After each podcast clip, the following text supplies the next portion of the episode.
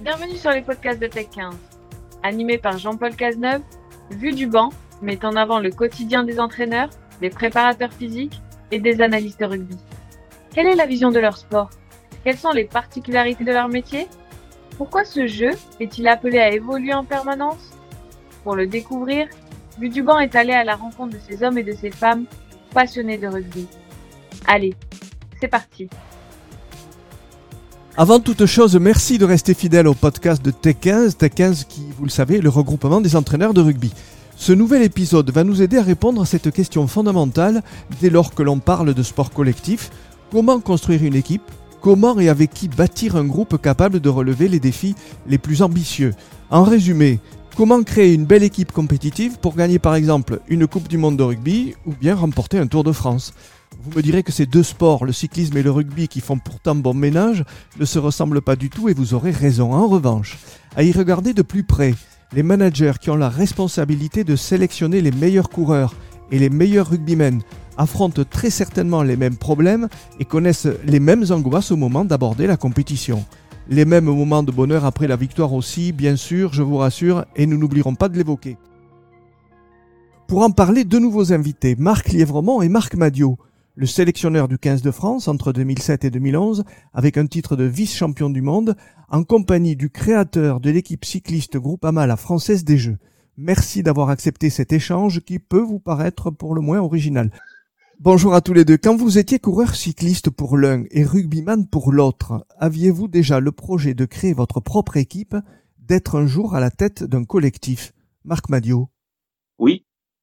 En fait, euh, euh, dans la dernière partie de ma carrière, euh, j'ai essayé de me projeter sur ce que j'avais envie de réaliser par la suite et il a tout de suite été pour moi évident que l'ambition que je pouvais avoir, c'était de créer une équipe cycliste en partant d'une feuille blanche. Alors c'était extrêmement risqué parce que j'avais peut-être une chance sur un million d'y parvenir, mais euh, j'avais la volonté, la détermination d'y parvenir et c'est sans doute ce qui m'a aidé notamment à convaincre la Française des Jeux de rejoindre mon projet.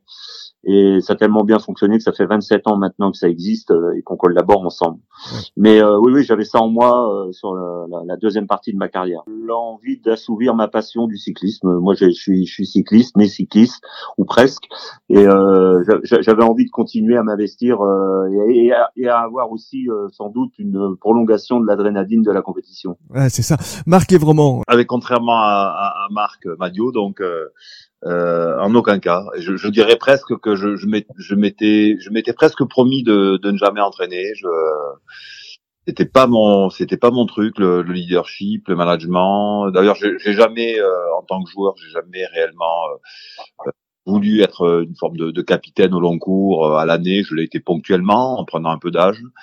je me souviens malgré tout pour mieux appréhender euh, le rugby, mon sport, euh, assez jeune, avoir passé les diplômes d'entraîneur. Ah. Et c'était plus une opportunité. J'étais très jeune, euh, j'étais au Krebs de Toulouse et c'est Robert Bru, pour bien sûr Jean-Paul, tu le connais, mais on va dire le, le, penseur de la méthode toulousaine que j'avais connu très jeune.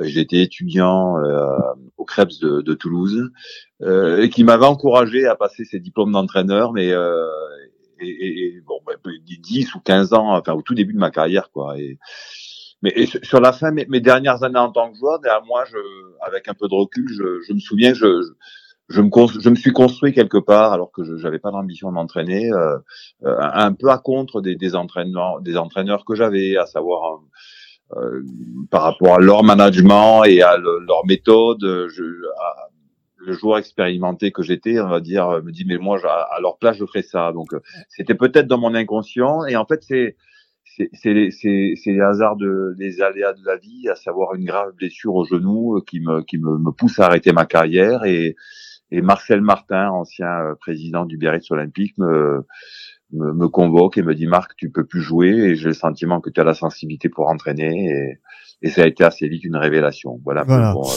Est-ce que c'est Cyril Guimard, peut-être aussi, qui Marc Madio, qui, euh, qui était votre euh, directeur sportif quand vous étiez coureur, qui, qui a participé aussi à cette, euh, à cette carrière? Bah, à ma carrière, oui, parce que j'ai fait quand même près d'une dizaine d'années avec lui, mais mais oui, oui, Guimard a influencé, a influencé dans le le modèle que je voulais mettre en place. Et le modèle, en quelques mots? Le modèle, c'est une utiliser à 100% les moyens qu'on a à disposition pour faire fonctionner une équipe.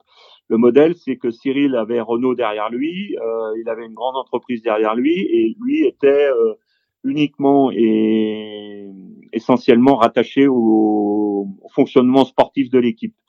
Dans, dans, dans, le modèle du cyclisme d'aujourd'hui et d'hier, euh, c'est souvent euh, une société qu'on crée et sur laquelle on amène des sponsors et on fait tourner une équipe. Donc euh, moi l'idée c'était d'avoir euh, un partenaire qui soit le plus investi possible dans la vie et dans le fonctionnement de l'équipe à l'image de ce que j'avais pu connaître chez Renault. Ouais. Marc, vraiment c'est plus c'est plus simple dans le rugby, il y a tout simplement une figure tutélaire au-dessus, c'est-à-dire la fédération.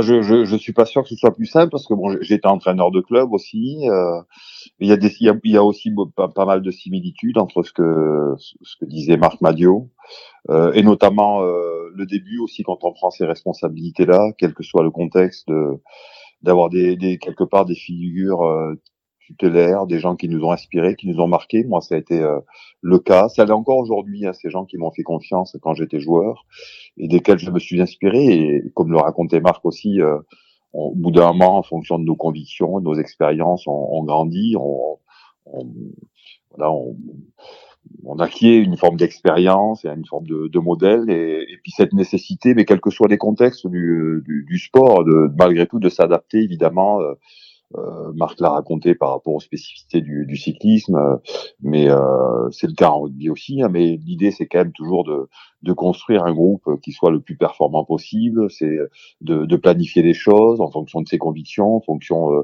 euh de, de, nos, des, des, sportifs qui qui, qui sont là, de, des ambitions, d'une forme de cahier des charges que nous que nous que nous donne, que nous livre ben, un responsable, que ce soit un président de club, un président euh, euh ou un propriétaire d'une équipe cycliste ou un président de fédération, euh, une planification et puis euh, on y viendra certainement une, une adaptation aussi permanente aux, aux, aux aléas. Euh, et aux événements. et aux événements au moment de la compétition. Allez, comment construire une belle équipe? Marc Madio, quels sont les critères incontournables qui guident ta démarche dès lors que tu recrutes un coureur? Alors moi, je suis, dans une situation un peu différente par rapport à une sélection euh, d'équipe nationale, d'équipe de France par exemple de rugby. Euh, oui. Moi, je, je suis l'entreprise au quotidien.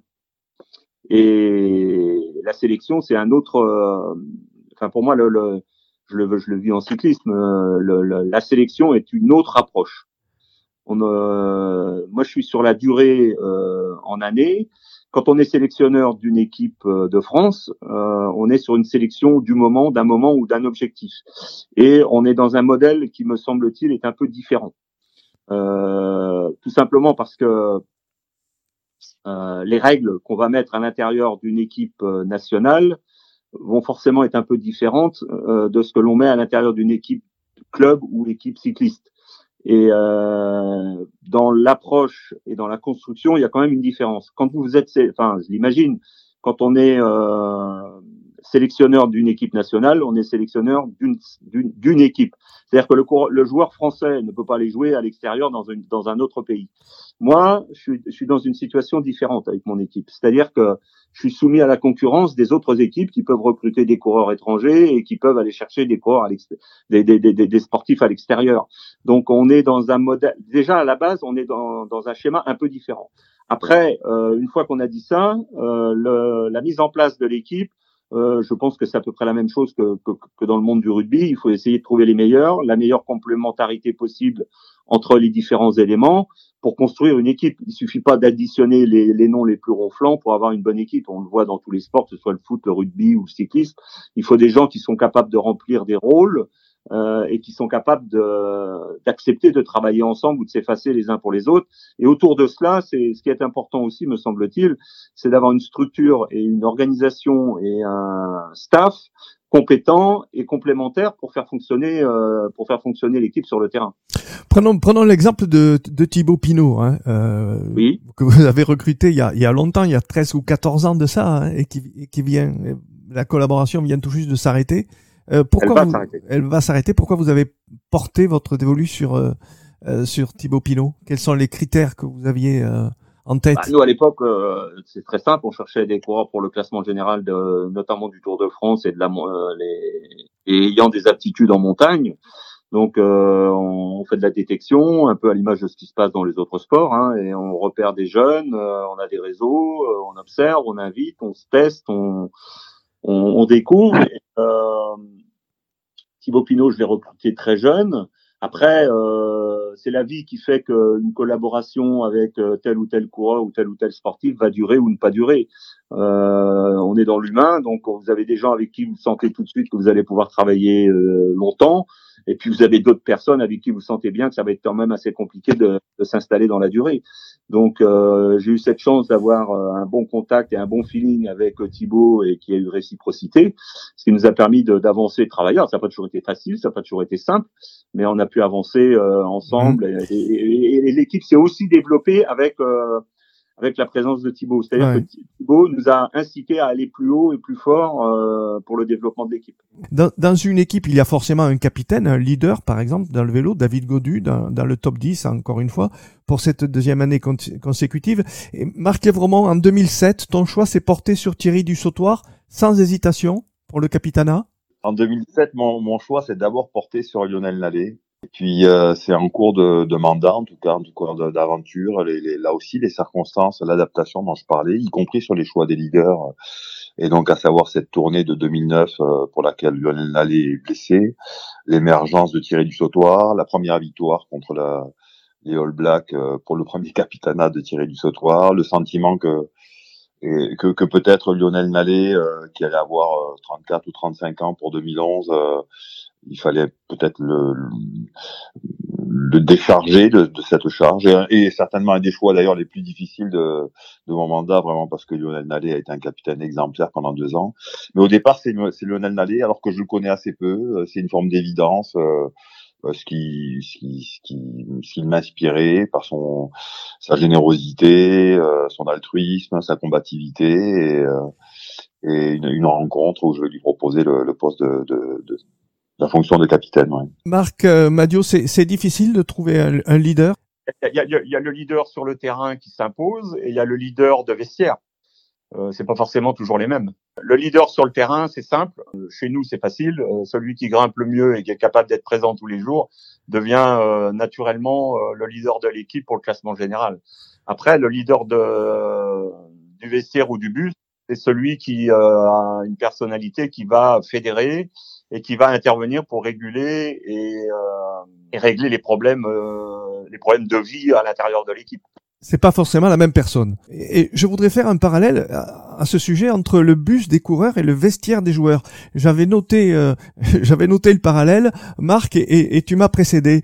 C'est toujours un lieu qui garde ses secrets, bien entendu, mais est-ce toujours ce lieu intime, voire sacré, dans lequel vous avez construit votre collectif, motivé votre équipe, ou même poussé des coups de gueule, marqué vraiment le vestiaire Ouais, c'est un, un, moment à part. C'est peut-être euh, pour en avoir parlé avec pas mal de mes anciens coéquipiers, euh, c'est peut-être ce qui nous manque le plus, euh, le vestiaire, alors que c'est certainement les moments les les plus difficiles à vivre. Je parle du vestiaire d'avant-match, hein, où il y a cette tension euh, d'avant-match, où ces moments de vérité, où on sait que un moment de fusion quelque part avec nos, nos coéquipiers, euh, toute l'adrénaline, toute la tension, les attentes, euh, ce moment où on, se dit qu'on va devoir donner le meilleur, l'appréhension aussi hein, d'un match de rugby, de, de s'engager dans un, un stade où on va être dans un contexte très positif, euh, au Stade de France devant 80 000 personnes qui vous encouragent ou, ou dans l'adversité. Donc c'est des moments euh, difficiles à vivre et c'est peut-être ce qui nous manque le plus après. Et puis euh,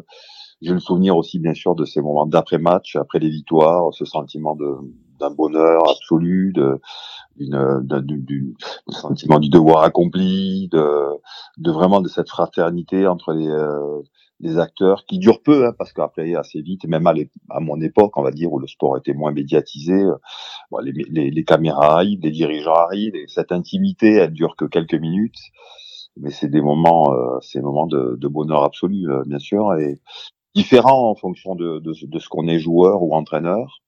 Euh, entraîneur, la joie, elle est toujours relative. C'est plus un soulagement, une satisfaction. Il y a, il y a quantité de, de choses déjà à préparer. On est on, on, est rarement dans ce sentiment de, de, de, de bonheur absolu, euh, contrairement aux joies des joueurs qui sont des, des joies simples, on va dire, des joies d'enfants ou assez spontanées, Marc Madio, ouvrez-nous les portes du bus. Qu'est-ce qui s'y passe dans le bus euh, d'une équipe cycliste comme la vôtre? Ça, ça, ça, dépend des, des périodes et des, et des, épreuves que l'on dispute. Un championnat de France, euh, il se passe quasiment rien dans le bus parce qu'on fait le briefing euh, la veille à l'hôtel, la veille au soir. Donc, euh, quand on est dans le bus, c'est de la préparation euh, purement basique. On, s'équipe, on se concentre, euh, on prépare son ravitaillement, euh, on se concentre sur la course. Il y a, y a peu de paroles ou peu d'échanges dans le bus. Quand on est sur un Tour de France, c'est différent. Sur un Tour de France, on, a, on fait les briefings le matin de l'étape, alors que sur une course euh, classique ou un championnat, on fait la veille au soir.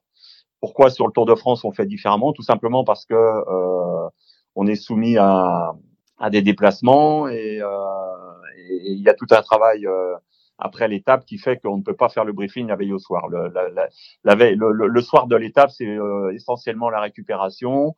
Le matin, on reconcentre les troupes, on explique ce qui va se passer pour la journée avec le, le détail et la présentation de l'étape qui va être à discuter. Et là, on échange sur le côté tactique euh, et on revient éventuellement sur euh, ce qui n'a pas fonctionné la veille. On rediscute euh, avec les coureurs, mais en général, le directeur sportif fait le tour des chambres la veille au soir. C'est-à-dire qu'après l'étape, une fois qu'on est arrivé à l'hôtel, le coureur a les soins, les massages, la récupération. Euh, et euh, le, le, directeur sportif numéro un fait le tour des chambres et discute quelques minutes avec chacun des coureurs, fait un peu le bilan de la journée et revient sur éventuellement les choses qui n'ont pas fonctionné. Et euh, le, le, le, matin, on refait un briefing euh, collectif pour euh, pour se mettre dans le match ou dans l'étape qui arrive. La vie du bus s'adapte à la course. si on est sur une course d'une journée, c'est différent de ce que l'on va faire si on est sur une course à étapes. Quand est-ce que l'on sent, quand on est manager, que on a effectivement formé une belle équipe homogène, marquée vraiment? Bien sûr, il y a, il y a les victoires, mais avant, il y a des, des, impressions, sur, sur, la partie recrutement, notamment déjà quand on a bouclé son, son recrutement, se dire qu'on est on est on est plutôt satisfait, qu'on a le sentiment d'avoir une équipe homogène. Que après moi je me souviens de, mes, de mes tout débuts d'entraîneur, euh, on n'a pas la possibilité de choisir, comme je l'ai j'ai eu cette possibilité en tant que sélectionneur, ou même en tant qu'entraîneur de club, où, où petit à petit on on met un petit peu sa patte, on planifie son recrutement, on essaie de, de choisir des joueurs qui, qui s'adaptent à notre sensibilité ou notre système de jeu ou euh, aux moyens aussi hein, de, de, de l'équipe.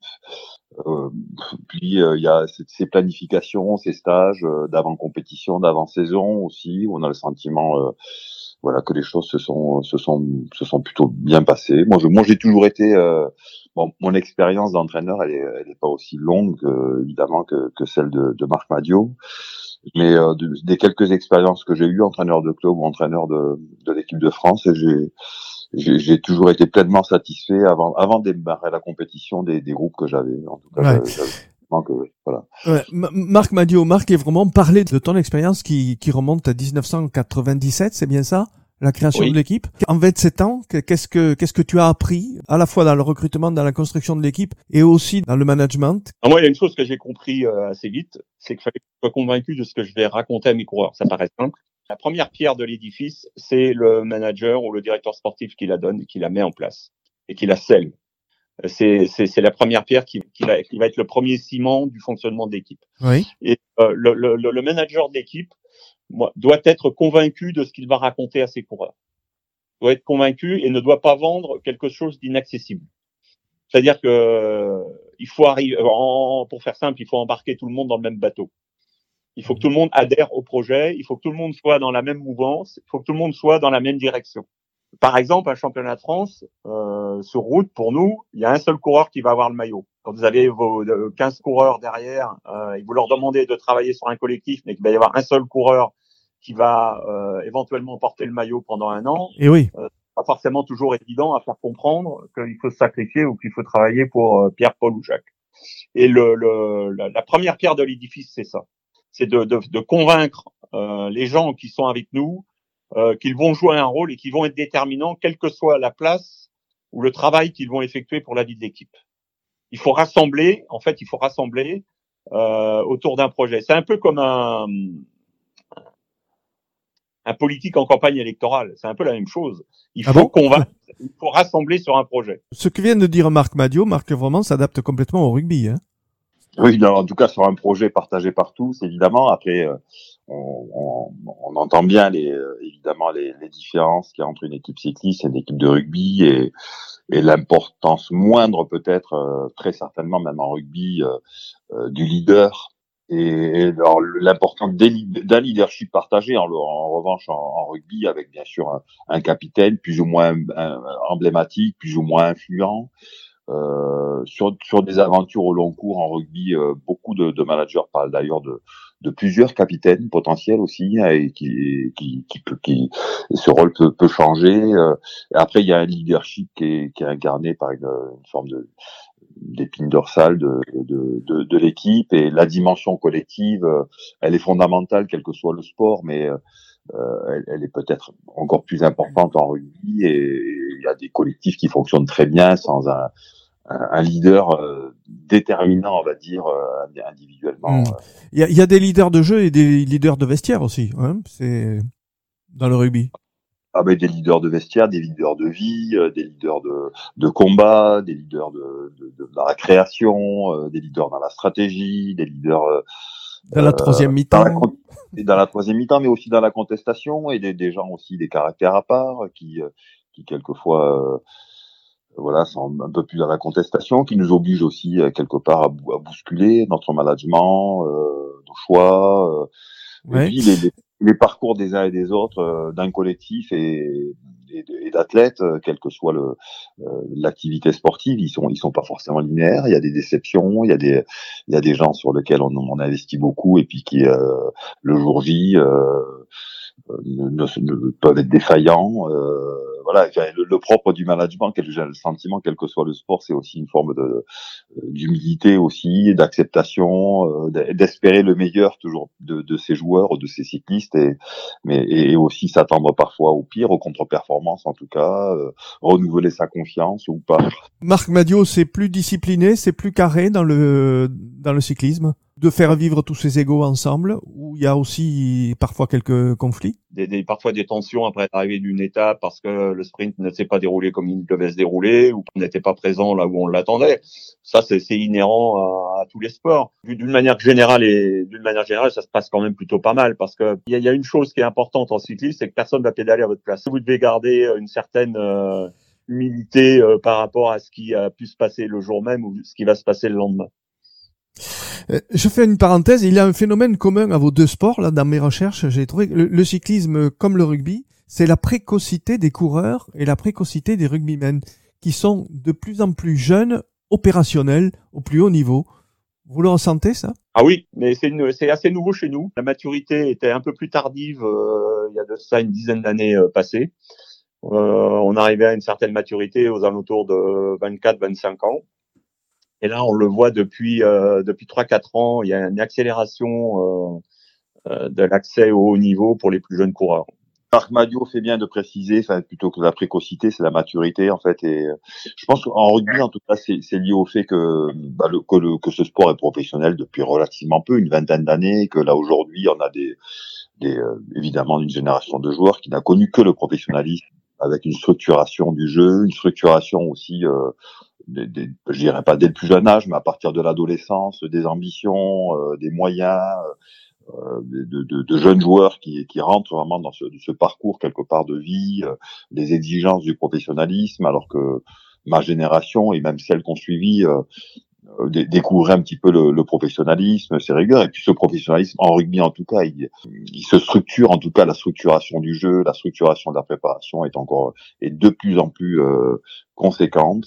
Et donc c'est vrai qu'il y a une forme de, de maturité. Et puis je, je, je, je, crois aussi que le rugby français particulièrement euh, c'est un peu égaré à une époque aussi euh, au début du professionnalisme, que là on revient vers un modèle qui, qui me paraît plus vertueux justement avec des, des, des, des, gamins, des jeunes joueurs euh, euh, très matures euh, rugbystiquement, mais aussi avec une forme de bon sens aussi, parce que voilà une gestion de carrière aussi, hein, c'est bien sûr la, la performance et les contre-performances, mais c'est aussi euh, voilà une forme de, de, de, préparation aux, aléas, y compris même à la reconversion. Et donc plus on a des joueurs qui sont qui sont préparés un petit peu à ce contexte, à ces environnements, plus, plus ils sont, il me semble-t-il, ils sont performants sur le terrain.